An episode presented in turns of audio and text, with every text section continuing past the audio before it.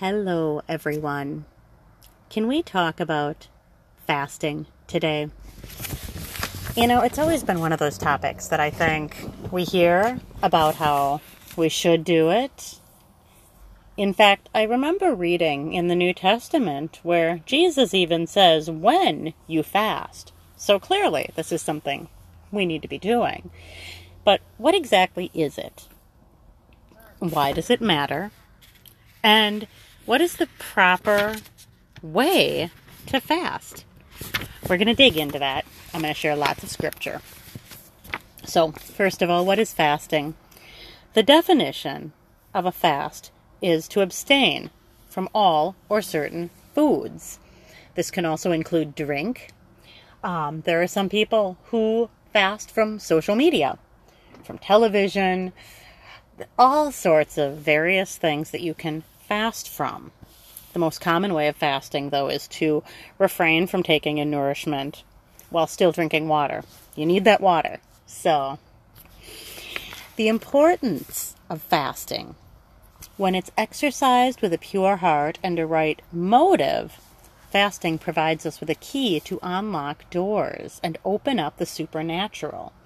It can be a whole new experience in the unseen world it can be a spiritual weapon. 2 Corinthians 10:4 says, "Mighty in God for pulling down strongholds." So fasting really is a necessary tool. Great Bible saints who fasted, Moses, David, Elijah, Daniel. In the New Testament, Jesus and his apostles fasting has always had its place in the life of the body of Christ. Jesus even gave instruction for fasting in Matthew 6. He didn't say if you fast, but he said when you fast. Jesus expects us to fast, and he says that whenever he was taken from his followers, then they would fast. So, this is a practice we should be partaking of as long as Jesus Christ, our bridegroom, is away. Now we have to keep in mind, as with all things, what is the motive behind our fasting? Jesus' first statement in regards to fasting God is not just concerned with what we do, but also why we do it. We can take a right action but it loses value if it is done with a wrong motive. I think of that phrase, the road to hell is paved with good intentions. Consider the people in Isaiah's day. They were perplexed because God didn't take notice of their fasting. This is in Isaiah 58, by the way. The fasts that they took part in, they showed being religious, but they were motivated by their own self seeking and self interest. God even asked them, Is it a fast that I have chosen? Now, fasting brings us into the spiritual realm, but why do we want more spiritual power? I think of this in regards to spiritual giftings, in regards to ministry, even within the house of worship? Are we choosing to do what we do for our own glory? Or is it a sincere desire to be used of the Lord so that others will also know Christ and that the church will be edified or built up? I remember reading something in reference to this not too long ago, and it was funny because I was reading this exact thing. And I was thinking, well, of course, we're doing it with a sincere desire for Jesus. And it was funny because right after that paragraph, the author made mention how we need to take pause and we need to pray because we all believe that what we're doing is out of sincere desire for God's glory. But there are those things deep down within us. And that's why the Bible says so many times that we should pray for the Lord to search us and examine us because there are things that are rooted within that we don't even realize, and we need God to bring it to light so that we can deal with it. So, let's not ever answer those questions too quickly. Fasting. It should always be for the sole purpose of bringing us into a closer relationship with Jesus, a deeper walk with the Lord. It is not meant for self glorification. It is not meant for others to see us and know and admire our fasting. Fasting is also a tool for our own personal holiness. David says in Psalm 69, I chastened my soul with fasting. Fasting is a divine corrective to the pride and the wickedness of the human heart. I believe it's Jeremiah who reminds us that the heart is desperately wicked. Who can know it?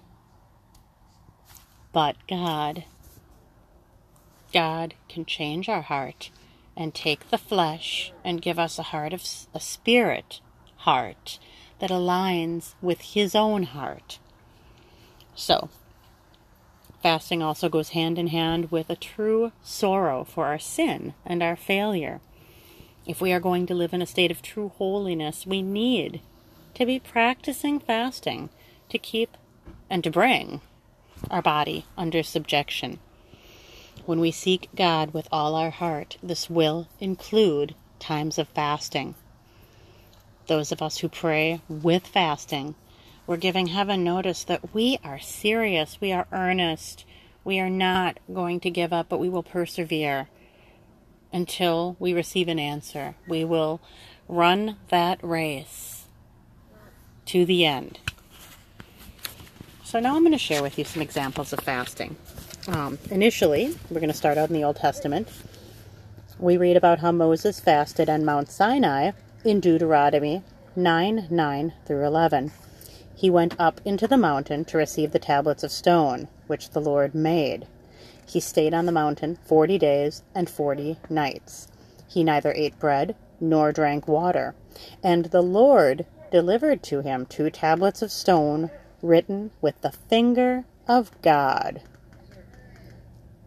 At the end of forty days and forty nights, the Lord gave the two tablets of stone, which were the tablets of the covenant.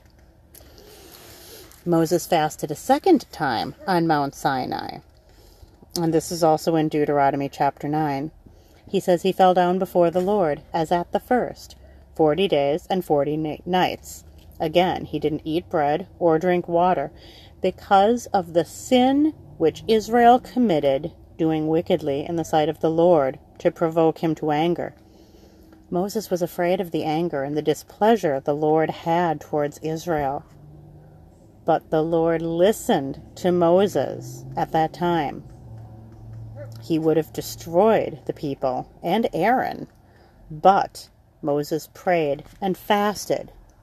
These were supernatural fasts. It is simply impossible for anyone to survive for 40 days and 40 nights with no food and no water. Please don't ever try that. We have no record of Moses eating anything. Some Bible scholars even say that he actually went 80 days total without food or water. Definitely supernatural, not something that God wants any of us to do. During the first fast, the Lord gave Moses the law. This included the tabernacle, the priesthood, the commandments, and the judgments. Everything Israel needed to become the strong nation God designed them to be. During the second fast, Moses was interceding for Israel and Aaron.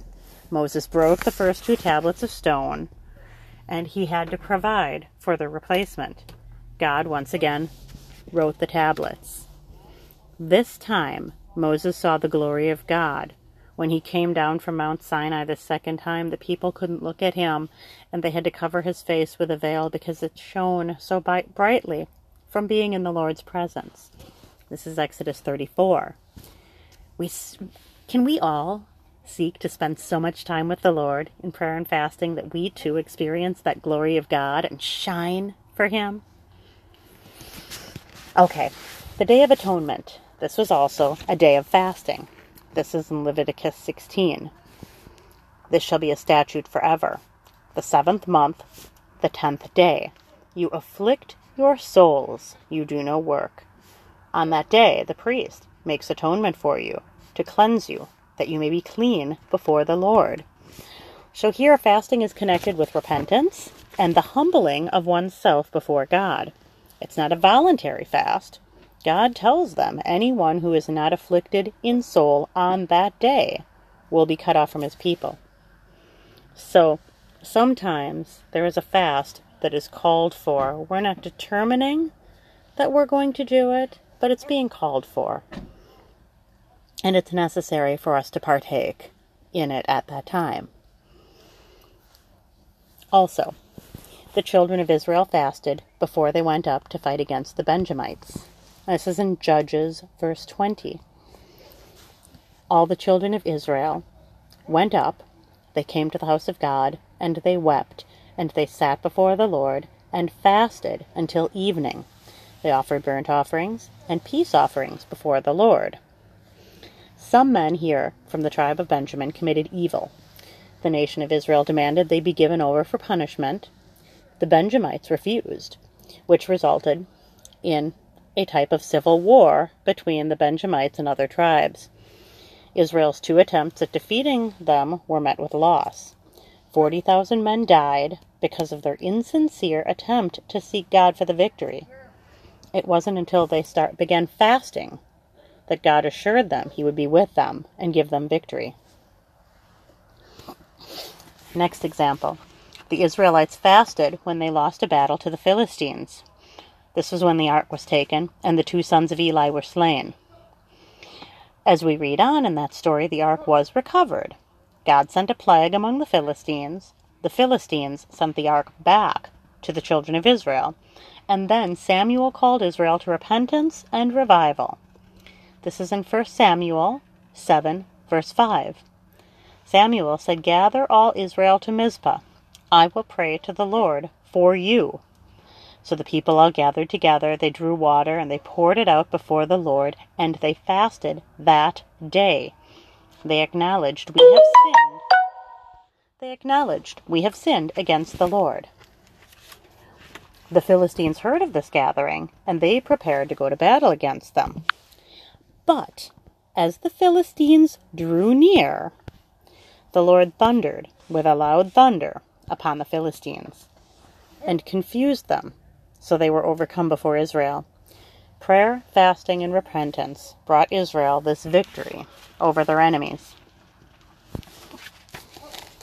As we move on, David, he sinned with Bathsheba, and the baby that was born was sick to death. David prayed, and he fasted for the child in 2 Samuel 12. David pleaded with God, he fasted, and he lay all night on the ground for this child. The elders of his house arose and went to raise him up, but he would not. He would not eat food with them. On the seventh day, the child died. So here we see David fasted for seven days but it didn't change God's mind. David sinned, and God said, You must face the consequences. However, this is still an example of repentance, which includes fasting. We have to remember that we can fast and pray before the Lord.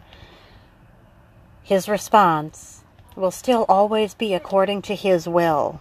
And as we fast and as we pray, it is important for us to seek His will. Okay, the next example Elijah, who fasted after an angel fed him. This is in 1 Kings 19. Elijah was running from Jezebel and came to Beersheba. He was a day's journey into the wilderness, suffering physical and spiritual fatigue. He was, he was feeling so awful, he requested God take his life. But there was no reply from God. God knew that Elijah needed rest, and proper food. And so when Elijah fell asleep under a juniper tree, he was awakened later on by an angel. and this angel had prepared food for him. After eating and drinking, he went to sleep, and then he was awakened a second time and made to eat once again. So Elijah arose and ate and drank, and went in the strength of that food forty days and forty nights, as far as Mount Horeb, the mountain of God. Forty days of fasting and spiritual renewal came to Elijah, and again he was able to minister as God's prophet. Now, again, let's not fast for real for 40 days. Although there are different types of fasting, and I'm familiar with a few where you could actually do a form of fast for 40 days. Daniel's fast comes to mind where you eat just the fruits and the vegetables and the water, and that is also a form of fasting. Um, okay, example number eight.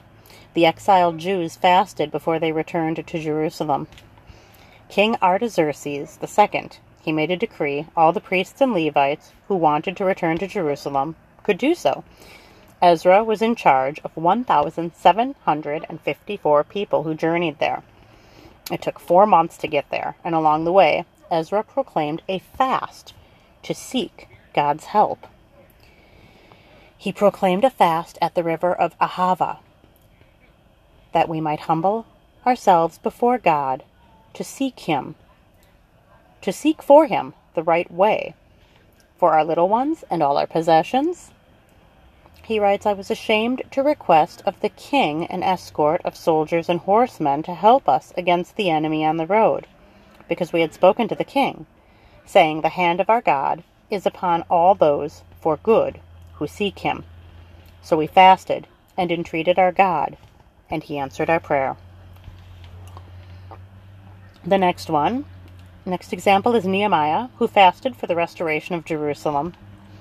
That's in Nehemiah chapter 1. And then there's Esther. That's just an amazing story. She came to the people. She asked the people to fast with her before she went to make intercession before the king for her people, to save her people. That's another beautiful story. You can read that in the book of Esther. It's a fairly short book, so it's definitely one you can sit down and just enjoy. Let's see. Another example is Daniel, who prayed and fasted for Jerusalem in Daniel chapter 9. Daniel went on a partial fast for three weeks in chapter 10. And then there's Jonah.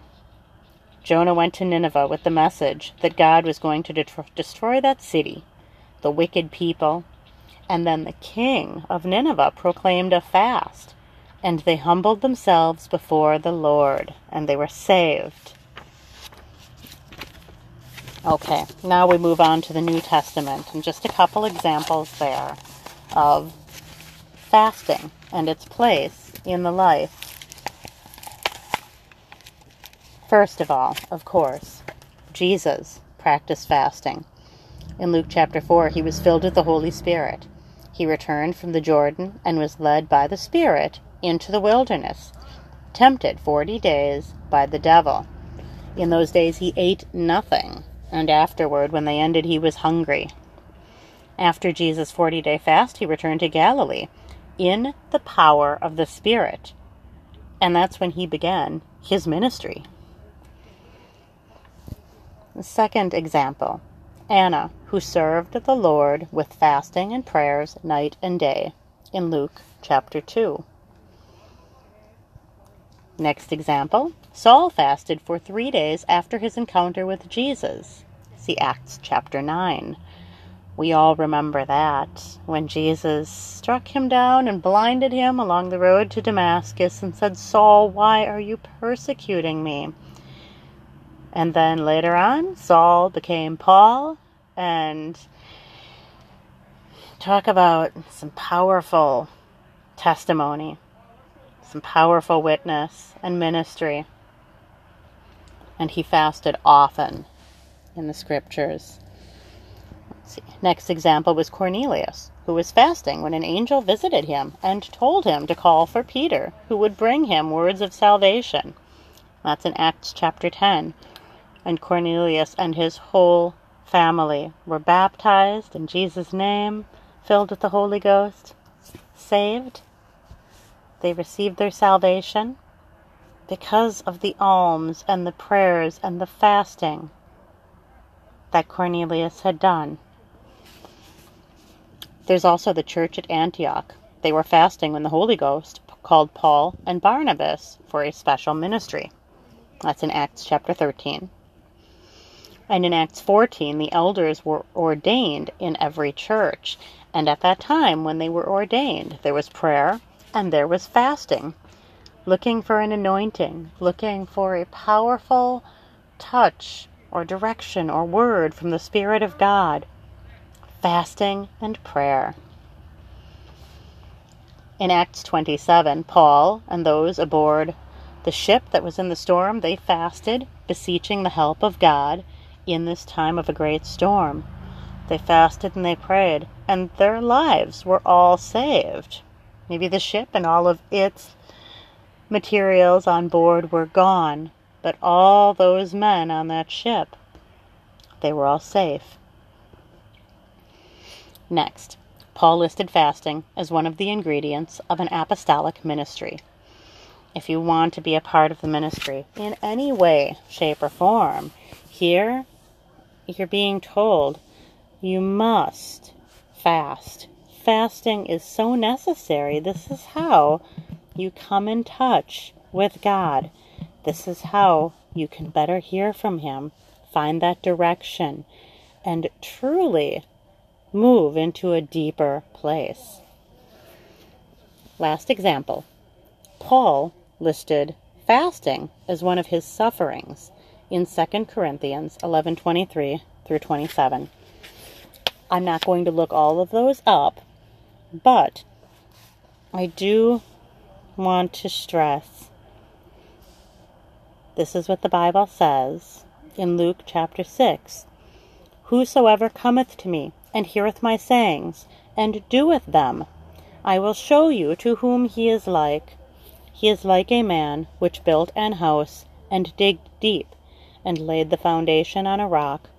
And when the flood arose, the stream beat vehemently upon that house, and could not shake it, for it was founded upon a rock. As followers of Jesus, we need to we need to know our Lord. We need to learn and receive direction. And that comes from reading the Word of God, from spending time in prayer, and even from fasting. Fasting is so important. It shows that we are humbling ourselves before God. We're acknowledging His greatness. We're also acknowledging our own limitations. We're not in control. All power to God, for God, for His glory. It can be good to view fasting as the way we discipline our flesh toward God. Paul even said, he fasted to keep himself in line with God because he didn't want to risk becoming a castaway. Castaway means failing to pass the test or being unapproved. None of us want to fail to pass the ultimate test in our walk with God. We want to know that one day we will hear him say, Well done, my good and faithful servant. So when we fast, we take our attention, our time, and our resources away from things in our life that perhaps are distracting us, taking time away from Jesus, and growing our relationship with God. When we fast, we crucify the flesh, and when the flesh dies, our spiritual mind, our spiritual body, brings everything into focus. What a beautiful way to receive clarity and revelation and a deeper desire to draw near to God. Nothing dies without a struggle. Our flesh will fight against us when we fast. Paul said his flesh would war against him when he attempted to fast, and we will face the same opposition, but we can overcome. We need to remember we fast to serve God, to receive power from God, to receive direction from God, to receive that anointing and to move within the will of God. If you've never fasted before, think about starting with something small, maybe coffee or breakfast or lunch, something simple. Ask yourself, would it really hurt me if I couldn't have it? Maybe it's social media. I won't go on Facebook for the next week. Once you know what that is, do it. Deny yourself. God will honor your sacrifice. Because through fasting, we are sacrificing. We're offering up ourselves. A couple different fasts. When you totally fast, you abstain from all food and non liquid waters for a period of time. The Daniel fast, which I mentioned before, it's actually a 21 day fast. It doesn't include meats, sweets, refined, or processed foods. So, very much you're eating the way Daniel ate. There's the sunrise to sunset fast, which is abstaining from food and liquids from the time the sun rises to the time the sun sets. This is actually one that my husband and I partake in on a weekly basis. And then there's also a partial fast, where we abstain from a meal or a snack, a specific activity. What's important to remember is that the length of a fast isn't the mark of quality. This goes back to how quality never really equals quantity. We need a focused fast.